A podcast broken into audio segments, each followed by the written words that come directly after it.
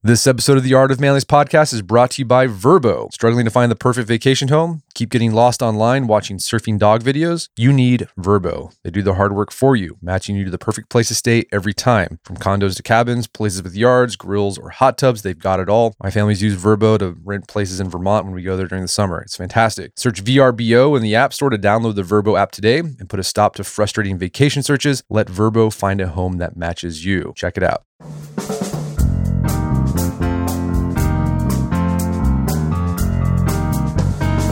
Brett McKay here, and welcome to another edition of the Art of Manliness podcast. According to recent statistics, the number of Americans dealing with anxiety disorders is over 40 million, and that number is increasing. My guest today is one of those Americans who suffered from bouts of anxiety all of his life. He's also a successful journalist, so he decided to use his journalistic chops to explore the history of anxiety and how he treated it in the hopes he could gain more insight about the mental disorder that has plagued him since his youth. His name is Scott Stossel. He's an editor at The Atlantic and the author of My Age of Anxiety Fear, Hope, Dread, and the search for peace of mind. We begin our conversation discussing Scott's experience with anxiety that began as a child, what anxiety feels like, and how he's treated it throughout his life. We then dig into the history of anxiety, looking at how it's been viewed differently through time, and at what point psychologists classified it as a mental disorder. Scott then walks us through the different theories about what causes anxiety and what the research says about the best ways to treat it. And we end our conversation discussing the state of Scott's anxiety today and whether he thinks he'll ever be cured. After the show's over, check out our show notes at aom.is slash age of anxiety. Scott joins me now via clearcast.io.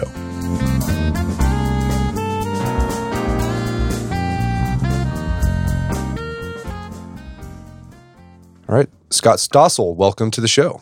Thanks so much for having me. So, you wrote a book, My Age of Anxiety, which is a, cultural history, a scientific history of anxiety, which is something that a lot more Americans are struggling with. They are reporting struggling with. But not only is this a history, it's it's a narrative of your own struggle with anxiety throughout your life. So let's start there. How long have you been struggling and dealing with anxiety? It's honestly been pretty much a lifelong struggle from a very young age. I mean, the earliest I can remember, you know, I had terrible acute separation anxiety when I was a little kid. You know, anytime I was away from my parents, I was convinced that they were dead or had died in a car crash or that they were, you know, actually robots and had I was part of some experiment. And you know, and then by the time I got to school, I would have anxious stomach aches and anxious headaches, and I'd always end up in the nurse's office. I would worry incessantly about all kinds of things. So really, from the time I was my my earliest memories, I remember being worried about things. So I, I have a I think a, a, a temperamental tendency towards anxiety and worry that manifested itself at a very very young age. And did it manifest itself differently as you, you know, over the years as you got older? Yeah i mean the separation anxiety and this is that's sort of a classic early manifestation of people who grow up to develop you know what's clinically called anxiety disorders.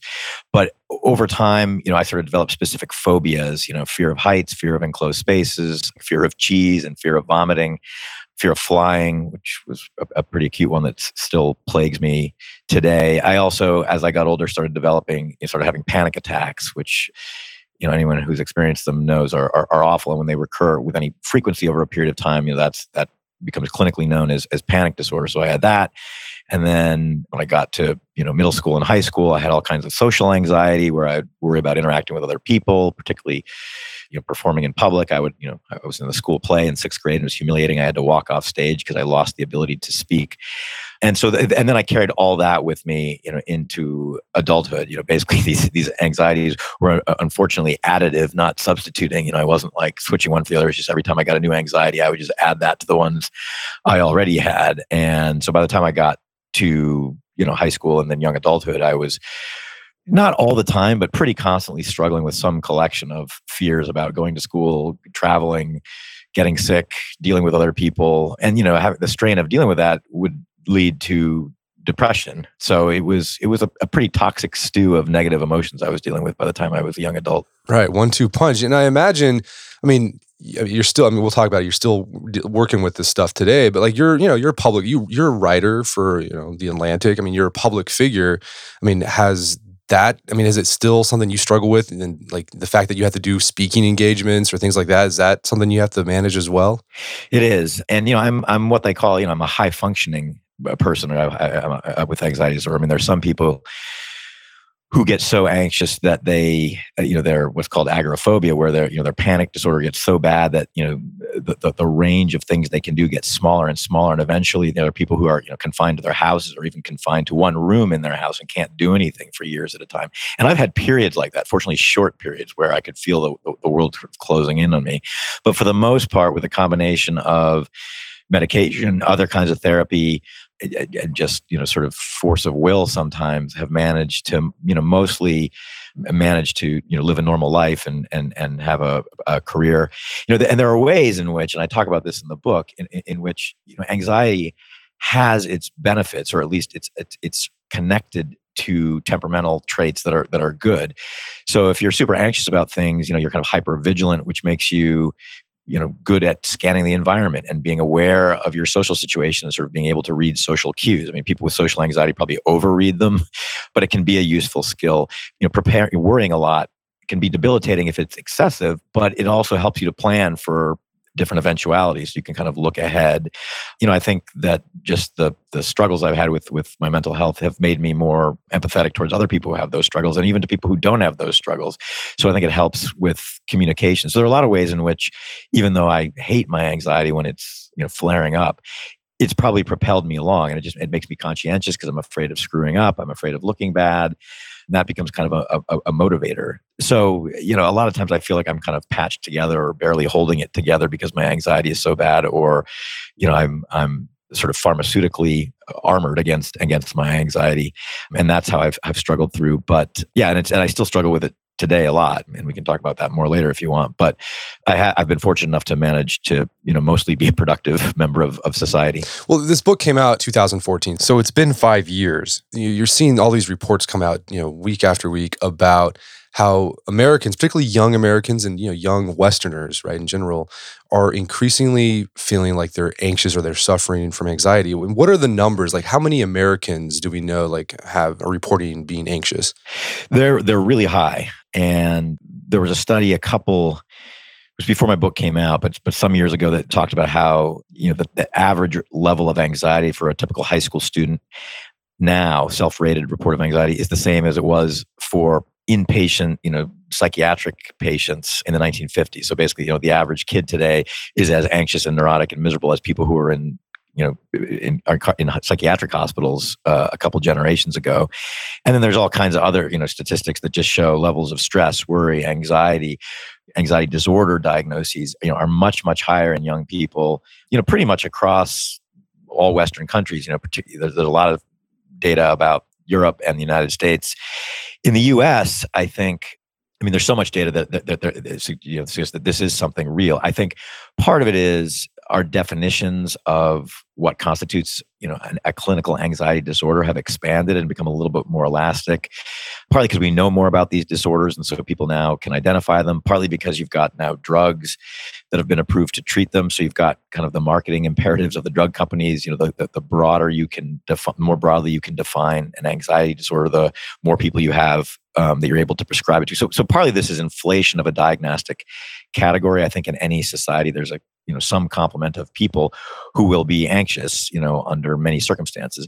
But i also think that there are a lot of factors about the culture and the society right now that are driving people and particularly young people to be more anxious. And you know at the largest kind of societal level it's you know we're in a long period really going all the way back to the industrial dawn of the industrial revolution but you know accelerating now in the internet age of just you know rapid change economic dislocation all kinds of transitions. There, there's just a lot you know the, the, pace of life because of the internet the way people you know select themselves into tribes the, the pressure to create your own personal brand on the internet. There, just so many sort of countervailing pressures that confuse young people about what their identity is. And you know in in, in centuries past you you're kind of born into your role. You your your family had a status in the tribe or in the medieval village you lived in or even you know in in your you know farm village in the in the 19th century america. Now you know you, you who are you? You know what's your you can choose your gender. You can choose your sexual preference. You can choose your group the groups you affiliate with socially and all this creates a lot of stress. And then the last factor i would say is just there's been a lot written about this. You know particularly people in the millennial generation and younger there's so much you know helicopter parenting and you know, parents are super involved and you know driven and trying to make their kids succeed but the combination of like overprotectiveness and trying to you know and, and and pressure to achieve is really toxic because on the one hand these kids feel all this pressure to succeed and do better than their parents and get into good colleges or or do whatever and at the same time the parents are doing things for them that parents of previous generations wouldn't it sort of robs them of their feeling of autonomy and resilience. And it, it's really sort of an epidemic thing. And I've talked to a lot of psychiatrists, you know, both for the book, but then also just you know people I've come to know who are now friends who are psychiatrists or therapists, and they and they see this as just kind of an epidemic phenomenon. So all those factors kind of combine to create soaring levels of anxiety. So let's, let's talk. You mentioned you know there's sort of a cultural component to anxiety. It's not that like it's a you know anxiety is a cultural construct, right? Like it, it, exists. It's biology, rooted in biology, but like the culture has an influence. You know, for example, you know, ang- the diagnostic of anxiety disorder didn't exist 35 years ago. Like I'm older than that, right? I'm 37, 30. How old am I? 36. I, I forgot how old. At some, some point, you, you stop counting how old you are. That's um, right. Yeah, it becomes a defense mechanism. Right. But that doesn't mean that people weren't anxious. So, like, what did we call anxiety, like, say, like 2,000 years ago or 100 years ago or even 50 years ago? Yeah, no, good question. And it's been called all different things. I mean, obviously, the emotion that we feel or the set of emotional and physical experiences you have in your body when you are feeling what we now call anxiety you know have humans have experienced since there were humans.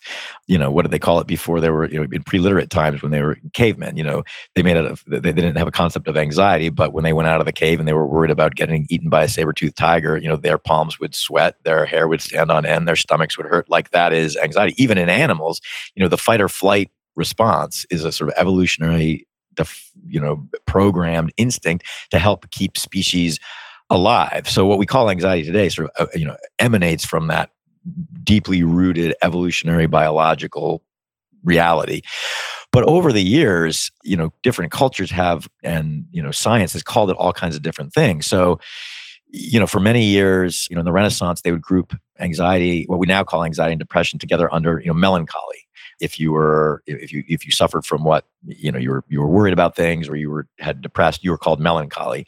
You know once you get into the 19th century in Europe and America they would call it asthenia and it was meant to describe this described a kind of set of traits that was a combination of physical things and it could be like dizziness sweats you know gastrointestinal problems and emotional things you know phobias worry a whole and basically could encompass anything because you know your anxiety is you experience it in your brain, but it has effect throughout your body. So neurasthenia is what they call it. You know, getting into the Freudian age, you know, Freud became very influential through the through the 20th century, particularly into the mid mid 20th century. And you know, he would he he talked about what we today call anxiety as neurosis, and it really that was just sort of a. I mean, he had a different theory of what caused it. You know, childhood sexual you know repressed sexual desire conflict with your parents the the oedipal complex which a lot of which has sort of been debunked now. But but as a kind of cultural idiom, the idea of neuroses became very prominent in the culture. So that was kind of through, you know, World War II up until really until 1980 when the, the Diagnostic and Statistical Manual, which is the Bible of the psychiatric profession, they, they redefined the neuroses as anxiety. So it, technically, you know, anxiety disorders didn't exist when you were born and they didn't exist when I was a little kid. I'm 49 now. So, you know, for the first 10 years of my life, and I was starting to get taken to psychiatrists, they would say I have, you know, childhood, you know, neurosis or something like that. It's now been redefined as anxiety. So the, the, the labels we put on this do kind of inflect how we think about them and how we treat them, but it is the same underlying set of, you know, you you and I, or I speaking for myself, I would be feeling the same set of unpleasant thoughts, emotions, and physical sensations, whatever age I was in and whatever we choose to call it. Just now we, we, we classify them as anxiety disorders. Right. And the way we describe it and the way we talk about it has changed. Like, for example, in the Renaissance, melancholia, like, yeah, you were sort of depressed and anxious, but like it was sort of romantic too, right? Like, it was like, well, you're this like ponderous romantic person who's thinking about big thoughts. And so it was actually there was like a positive spin on it but then like freud kind of saying no neurosis is bad. We got to you know solve your neurosis by sitting on a couch and talking to a therapist over and over again until you you solve it. So there's that sort of swinging back and forth between yeah there's some good and bad but then like, it's all bad. Yeah and, and there, there's there's often been like you referenced the, the renaissance era you know this sense that you know having melancholy is attached to having an artistic or refined or sophisticated sensibility and it was actually seen to be sort of a desirable trait you know if you were melancholic, it meant you were creative and artistic and must be very smart. And sometimes that, you know, they're, they're, this is contested, you know, among actual experts about whether is there a link between mental illness of various kinds, including anxiety and depression and creativity. You know, so many famous writers, for instance, and, and artists have had, you know, very prominent psychiatric disorders or or alcoholism or things like that. You know, is that is there an alliance between the things that make you anxious and depressed and the things that give you a kind of artistic sensibility. Maybe there's like i say different different people dispute that. And you're right that the the sort of cultural interpretation we put on anxiety changes. And you know one thing in particular you know as a man you know that this has been changing recently but there, there's a lot of shame associated with you know is anxiety cowardice you know and is and cowardice is shameful. You know there's not no almost no worse epithet you can sling at a at a man than being a, a coward or whatever. And yet, and, and it's, but suppressing this stuff or not treating it can be very dangerous. And so, you know, instead of going to a therapist, a lot of people turn to alcohol or drugs and and and and basically try to manage their anxiety in very unhealthy ways that can be quite dangerous. And we'll, we'll get into that a little bit more because I'd like to talk about stuff like Navy SEALs and neuropeptide yep. wide and whatever. But you know, so talking about the the current diagnosis of anxiety, I thought it was interesting. You, you explore the DSM and how they kind of came up with it. And we've talked about some other people when uh, we talked about uh, you know depression. How a lot of this stuff it's sort of like ad hoc. Like it was there was like this kind of threw spaghetti at the wall, or sometimes there's like dinners and they're like, well, here are the five things that we think that you can use to diagnose anxiety. Like it often seems very arbitrary sometimes. It's it's often completely arbitrary. I mean, I was fascinated when doing research for this book and hearing some of these people talk. Like so, the people who did the last edition, a, a previous edition of the DSM. You know, every every you know 10 or 20 30 years they they reissue a new one and they were when they introduced all the anxiety disorders for the first time. That was in 1980 with the DSM three, the third edition. And yeah, that you know, I, I would hear people who were part of the committee that that came up with the categories, and yeah, they, would be like sitting around and they, they would have come up with you know a definition for like panic disorder. But even that was arbitrary. They'd say well if you have you know it's it's if you have six i'm trying to remember if you have you know x number of panic attacks over a period of six months well then you have panic disorder. Well why did they choose six months like instead of you know a year or two months? And why x number of panic attacks instead of y? And the more interesting one was then they were talking about well we've got all these different kinds of anxieties categorized into discrete disorders. So you've got, you know, phobias, which is you know, fear of specific things. You've got social anxiety, which is fear of social situations. We've got panic disorder, which is panic attacks. You've got OCD, which is obsessive compulsive disorder. But then what about, eh, so they're at this dinner and they're like, well, what about our colleague, you know, Joe? He's just sort of generally anxious. And they're like, oh, well, let's come up with something called generalized anxiety disorder. And so they wrote that into the third edition of the DSM. And then once it exists as a real category, then researchers and drug companies start to treat it as a real thing and they you know do studies based on the sets of symptoms that you're supposed to have if, to be to be characterized with that disease. And it starts to become sort of reified into um, you know like well you're you're testing for a thing that you made up in the first place. And again it's not not that the underlying suffering is not real and not there but is generalized anxiety disorder really its own separate disorder or is it as some people now think just a subset of depression, you know, or depression with anxiety. People who are depressed often worry a lot and get sort of sucked up into their own head. Well, that's what people with generalized anxiety disorder do. They just worry incessantly and kind of spin in circles in their in their head. Being very anxious can be depressing. So, you know, no, no wonder that anxiety and depression are so often, you know, co-occur in people. And then and then many people with depression experience anxiety. So it's unclear how these things really you know in the dsm they're they're very neatly cleaved from one another. So you know this disorder is distinct from this that disorder.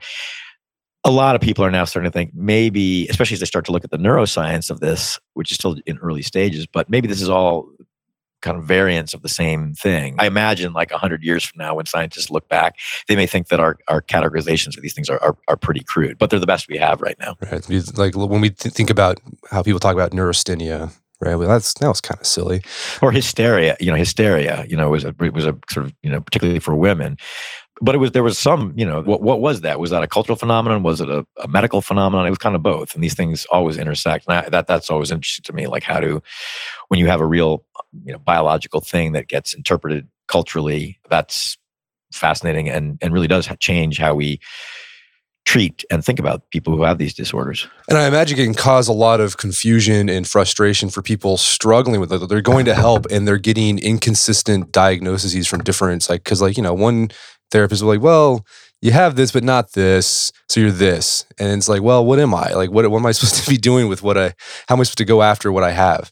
Yeah. I, I, after my book came out, I had a lot of people say that or you know versions of that that they you know struggled a lot but in general i will say you know most therapists that there's a lot of agreement and it may change but you know there, there are certain things that there's emerging data about what works for kind of all these things or many of these things. So, for instance, um, there's a form of therapy called cognitive behavioral therapy, which is basically a combination of you know helping people to uh, change you know change their thoughts to make them you know, less maladaptive you know break the cycle of negative thinking and sort of reality test in a better way. You know people are worried about things who have you know generalized anxiety disorder they always see the worst case scenario. And cognitive behavioral therapy helps you restructure your way of thinking so you can see things in a more realistic way and then help you change your behavior and exposing yourself to the things you know if you have anxiety exposing yourself to the things you're afraid of to kind of decondition you from the fear. There's a lot of evidence over now you know more than a decade that that kind of therapy can work for all kinds of anxiety disorder, for obsessive compulsive disorder, for depression. So there are things that work, and then there are certain medications. I mean, medication is, you know, we may talk about that. That that's a whole complex stew. Where my sense is, you know, medications can work, but there is a great mystery about how they work, when they work, who they work for, what the downsides are. But there are some studies and, and a lot of evidence that suggests that for some people certain medications can help them with their anxiety their depression so even though we're still kind of groping around for you know proper definitions and everything is kind of these categorizations are messy. There are things that that are generally believed to, to, to work we're going to take a quick break for a word from our sponsors. 10,000 offers the highest quality, best fitting, and most comfortable shorts you've ever worn. And exclusive for AOM listeners, you can try a pair for free, a pair for free at 10,000.cc slash AOM. From HIIT to running to CrossFit, they have you covered with three premium training shorts built for all the ways you train. Best of all, 10,000 lets you choose your own length and liner so you get your perfect training short. And we're scrolling through hundreds of identical options. They're so confident that these will become your new favorite training shorts, they'll let you try them free for 30 days. Wear them, wash them, work out in them. If you love them, pay for them. But if you don't, send them back within 30 days and you won't be charged. But with over 1,000 plus five star reviews from real customers, it's clear as you guys are going to love these shorts. I love these shorts. My favorite short is the interval short. What I love most about these things, it's got the, the liner sort of like a compression short, which I love for doing squats. It's fantastic. You can try any short yourself in the gym, on the trail, wherever you train, free for 30 days, but you got to go to my special address. It's 10,000.cc slash AOM. Every order gets free shipping, free exchanges, and free returns. One more time, 10,000.cc not .com, 10,000.cc slash AOM to try a pair of shorts free for 30 days. Also by On. It's time to check out the latest running craze. It's called On. On was born in the Swiss Alps with one goal to revolutionize the sensation of running. The entire company is based around the idea of zero gravity running, and On has quickly become the fastest growing running brand in the world. What makes On different is its emphasis on a clean and minimalistic design, as well as its sole technology that gives you the sensation of running on clouds. Yes, on clouds. These shoes are so comfortable you won't want to take them off, and they have a full range of shoes and apparel to power your full day on and off the trail. I've been sporting a pair of their Cloudventure waterproof. These are a trail shoe. First off, it looks really cool. It's clean design, got a nice tread. It's super lightweight, but very durable, waterproof. And yes, it feels really good. The, it feels like you're walking on a cloud. Very, very comfortable. I think it's going to be my go to mud run shoes from here on out. It's the Cloudventure waterproof. Now, here's the thing my listeners can try a pair for yourself free for 30 days. So you can put them to the test to see if you want to keep them before you buy. If you're not convinced, send them back for a full refund. But here's what you do if you want to get this offer head to on running.com slash manliness. That's on dash running.com slash manliness to test the on shoes or gear firsthand and experience what running on clouds feels like. One more time, if you want to get this, try this free for 30 days, go to on dash running.com slash manliness. Go check it out. And now back to the show. And we'll, we'll talk about medication because that's interesting as well. Because that's again, it's like the coming with the, di- the how we define and diagnose anxiety. A lot of the, the, the medication developed were very ad hoc, and we'll talk about it because it's really interesting as well. But let's talk about like what causes anxiety because like some people will look at it, well, it's just like a choice, like it's like you you can just snap out of it, like you know get get your get yourself together. But there's also evidence that says no, there's there's a genetic component to well. So what, what's going on when what what causes anxiety? There are it's it, it, there are multiple causes, but there is a very strong you know there's tons of evidence that there is a strong genetic component. You know, and j- just about everybody has some adaptive predisposition to experience, you know, have a fight or flight response, to have a fear response. But there are some people who, because of their genes, are born with, you know, what psychologists call a temperament that is more highly reactive. And so it's literally, you know, the, the, the genes in their, you know, their, their DNA encodes for a physiology that is more high reactive. And so those people, you know, just, and you can detect it in babies, you know, you can often tell the ones that are going to grow up to have, you know, anxiety disorders because they have uh, more exaggerated what's called startle responses. You know, if you, if you make a loud noise or flash a light at them, you know, you can see their, their heart rate increases more they sweat more they have you know electric conductance in their skin is greater so it literally is at some level you can't control it it's it's, it's deeply deeply wired in and you know scientists are starting to look at the various you know clusters of genes that that lead to that. So some people are just born with a ready predisposition to be anxious. But then on top of that there's kind of the environmental factor and there's also tons of evidence that you know and this is where freud wasn't wrong. You know early childhood experiences have a profound impact on your psychology and your sort of mental resilience, psychological resilience for the rest of your life.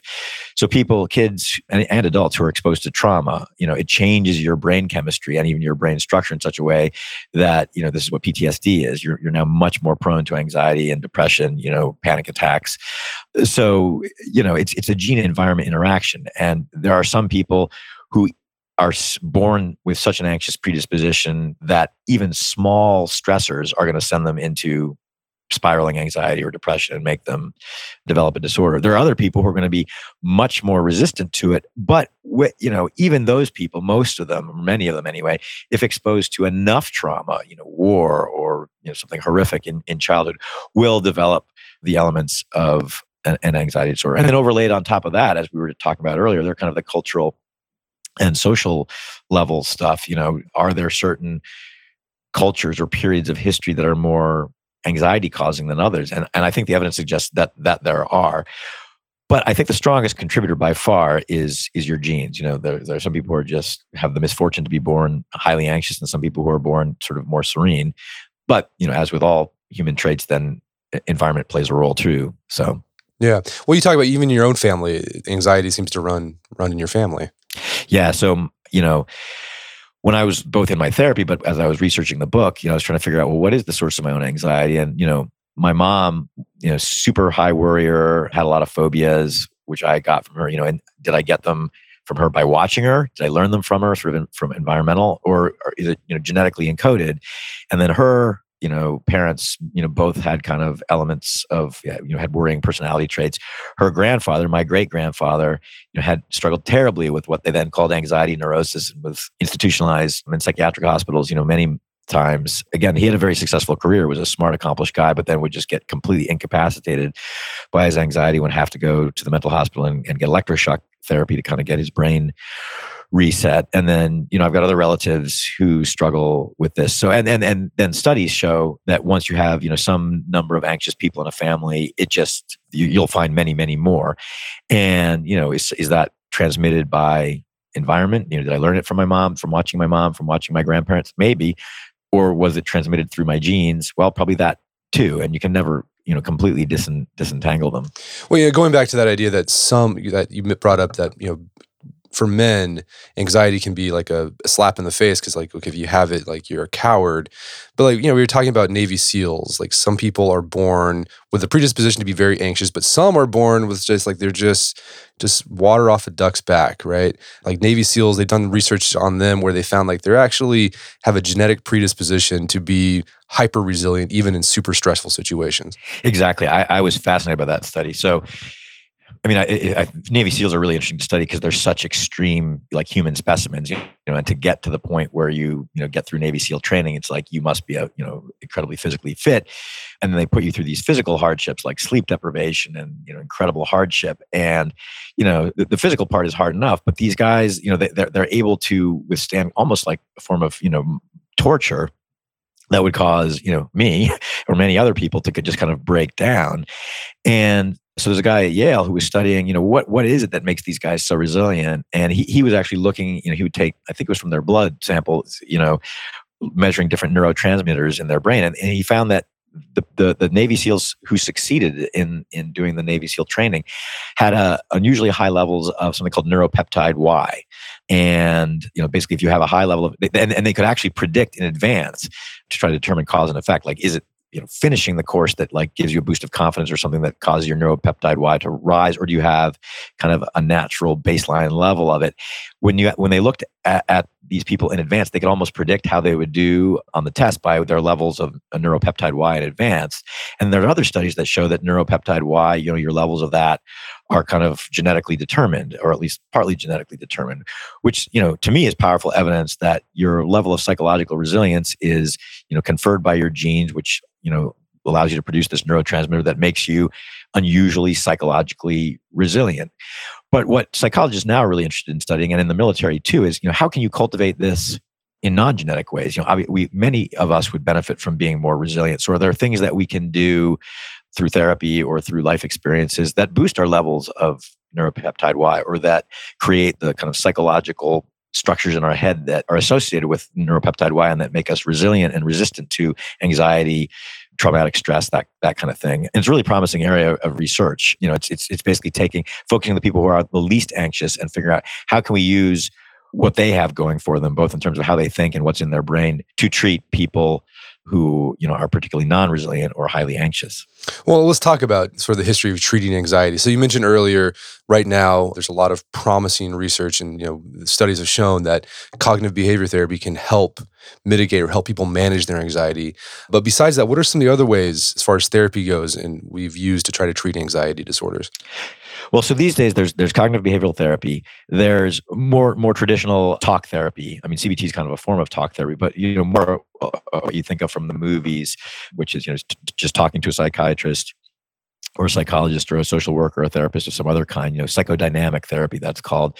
And there's a lot of evidence that just, you know, talking to someone who listens sympathetically to your problems, has some training in, you know, both helping you solve basic life challenges, but also you know helping you resolve childhood issues. Th- th- there's some evidence that that that that works, and then there's medication and you know going back really millennia. I mean, you know, if you read you know the ancient Greeks or you know Hippo- even Hippocrates, you know, the sort of original you know most famous doctor in history, you know, talks about you know how wine can treat anxiety and you know for years people have been using alcohol and opium and things like that to, to, to medicate anxiety. But you know, just going back a hundred and some years, th- there have been sort of waves of different things that have been used to treat you know particular anxiety and then anxiety and depression. You know, way back at the turn of the 20th century, you you had kind of barbiturates and other sedatives that were used to treat anxiety. Then around mid-century, you had the dawn of what are called the benzodiazepines. So that's Valium and Librium, and these days you have Klonopin, Xanax, Ativan, even Ambien. Um, that work on your you know set of neurotransmitters in your brain called GABA that basically calms your brain down, and that can be very effective in treating anxiety, but very di- uh, dangerous too in terms of its addictive potential and you know the tendency to form you know habit uh, and dependency. For depression, you know there have been different waves of drugs. There was the you know wave of, of what they call the tricyclic antidepressants. Tricyclic just describes the structure of the of the molecule that I mean, these were things like imipramine, desipramine, and then in the 80s you had the first what's called called the SSRI, serotonin, selective serotonin reuptake inhibitors. And the first one and, most famous one is Prozac. But these days you've got Prozac and Paxil and Zoloft and Celexa and Lexapro and a whole bunch of others in that category and, and related ones too that affect serotonin and norepinephrine. And basically all these drugs work on different sets of neurotransmitters to kind of, you know, augment their levels in the brain in ways that we still don't fully understand how they work, but seem to have some efficacy in in reducing anxiety and reducing depression. And I've taken a lot of these drugs myself, and some of them seem to work, and some of them don't. And some of them have terrible side effects. The depressing thing about a lot of this is that you know most m- many a lot of treatment just doesn't work. You know, it takes a lot of trial and error. You know, therapy can be effective, and I would encourage anyone who's suffering with these things to you know seek out treatment because um, it, it, can be a lifesaver. But it can sometimes sometimes takes a few tries to find a therapist that you like or a medication that works. And if you look at the long term evidence, you know really it's like a third to a half or something of any treatment works, and it's not always clear why the thing that's working is working. And, and that's why CBT is probably the best evidence has the best evidence in its in its favor, and it also has in its favor since it's not a drug. It's not addictive. It's not dependency forming. It doesn't, you know, and, and ideally you can kind of learn the, the, the skills from CBT and take them with you through your life, you know, and keep practicing them. Unlike, you know, if you if you're on a drug and it works, what happens if you go off the drug? Sometimes you can have you know withdrawal issues. So yeah, it's a lot. So I mean, I think I think you brought up an interesting point that anxiety sounds like it's something that you can't really. You're never going to be cured of it, right? Like you're always going to have to just just manage it for for most of your life.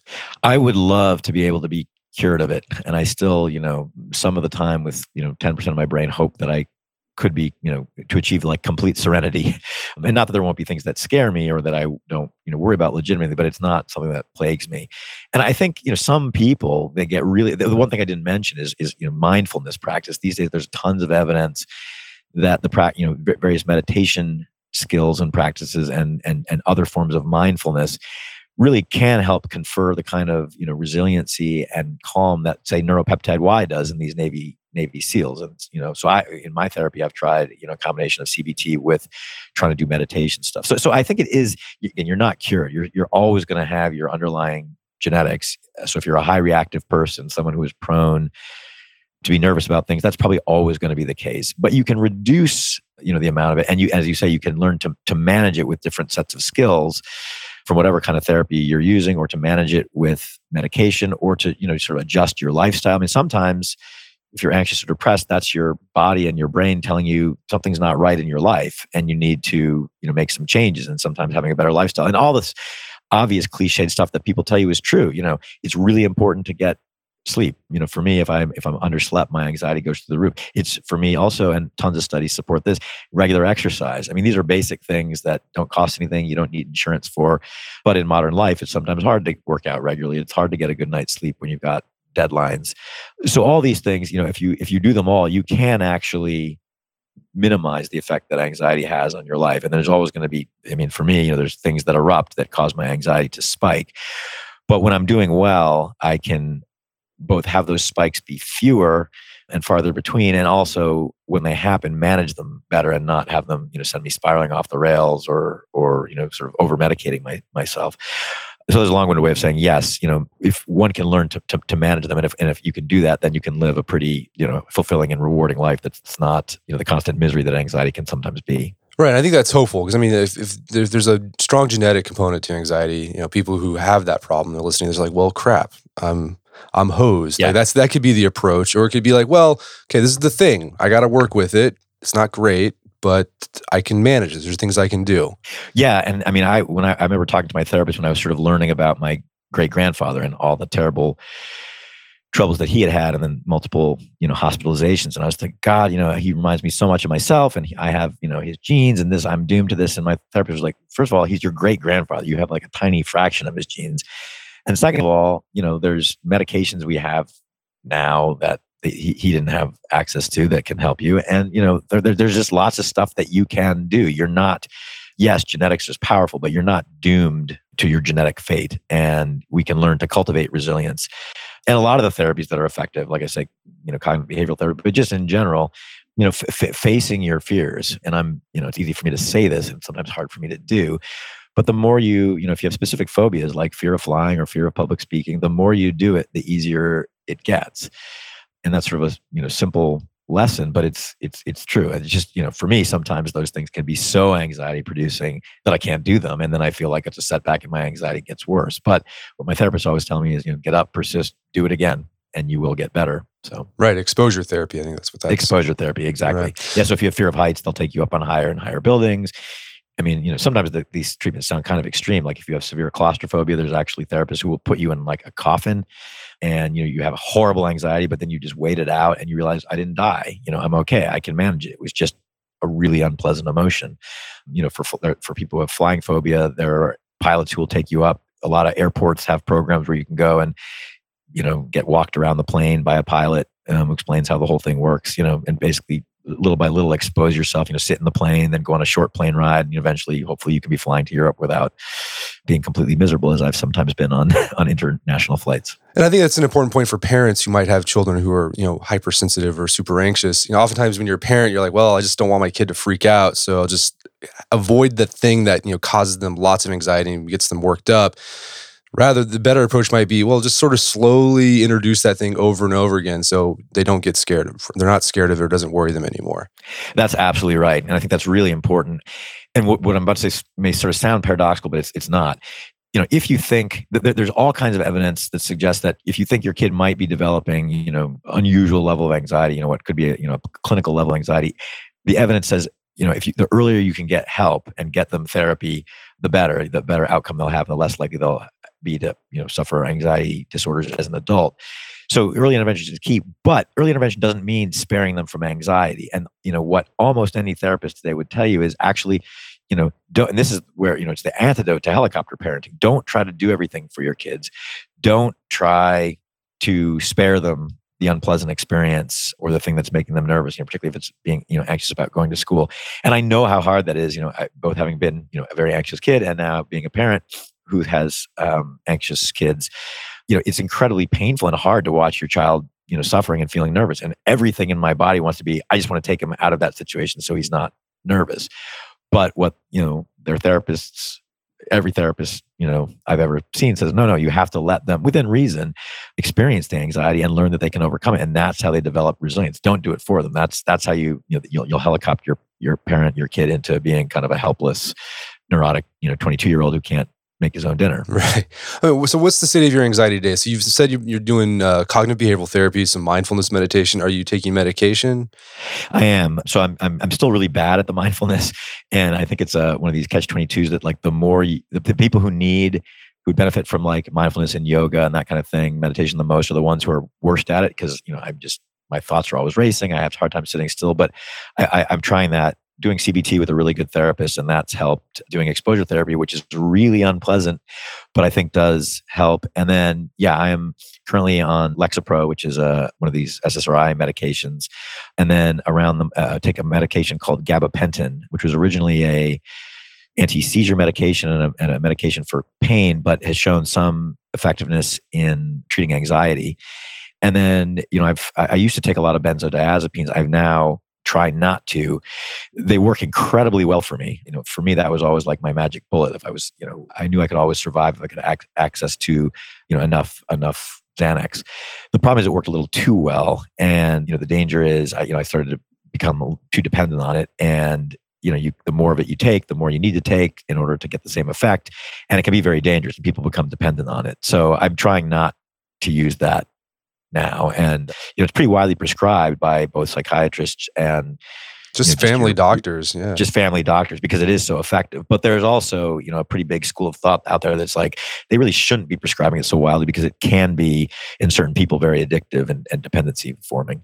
And so i imagine it's like and also you're doing the things like getting enough sleep exercising managing stress reducing that when you can etc yeah i mean I, I don't know why this is the case but for me you know getting you know regular exercise is it's like night and day. And my, my wife can even tell you know if at the end of the day i'm on the phone with her she'll be like why don't you go work out? And i'm like well how can you? She's like i can just tell in your voice that you haven't. And it's like my personality changes somehow. And you know not and you know you don't always feel like working out. There's some people who just you know don't exercise at all. And but for me forcing myself to work out even when i'm don't feel like it you know just is so good for my state of mind and good for my physical health as well. And that's true for just about everyone Right. Well, and I imagine if there's someone who's listening to this podcast, they're struggling with anxiety. Best advice: go go get help. Go talk to somebody. There's there's things you can do to help manage it. So you have a, a flourishing, productive life, like yourself. Like you said, like yeah, you've you've struggled with your entire life, but you have a, a good career and you're doing a lot of great things. Yeah, and there there are a lot of ways you can get help. I mean, there's I'm forgetting what it stands for, but NAMI, it's like the National Alliance of Mental Health Initiative or something like that can help you find even if you don't have insurance or you know help you find access to you know individual therapy or group therapy or just resources in your area if you have anxiety in particular there's an organization nonprofit organization called the Anxiety and Depression Association of America. It's the ADAA. And if you go on their website, you know, they have lists of therapists in your area. And you, you can always just go to your primary care physician and they they can help ref, refer you. You know, if any any city that has a university will often have like an anxiety disorders clinic. So there, there's lots of help available out there. Well, Scott, is there some place people can go to learn more about your work? Uh, you can go to my website. Um, I'm embarrassed. I'm blanking on now what the. Is it scottstossel.com? Uh, scottstossel.com. Yes. Thank you. I never go to it. right. Well, hey, Scott, this has been a great conversation. Thanks so much for your time. Uh, thanks so much, Brad. I really appreciate it. My guest today was Scott Stossel. He's the author of the book My Age of Anxiety. It's available on Amazon.com and bookstores everywhere. You can also check out our show notes at aom.is slash age of anxiety, where you can find links to resources where you can delve deeper into this topic.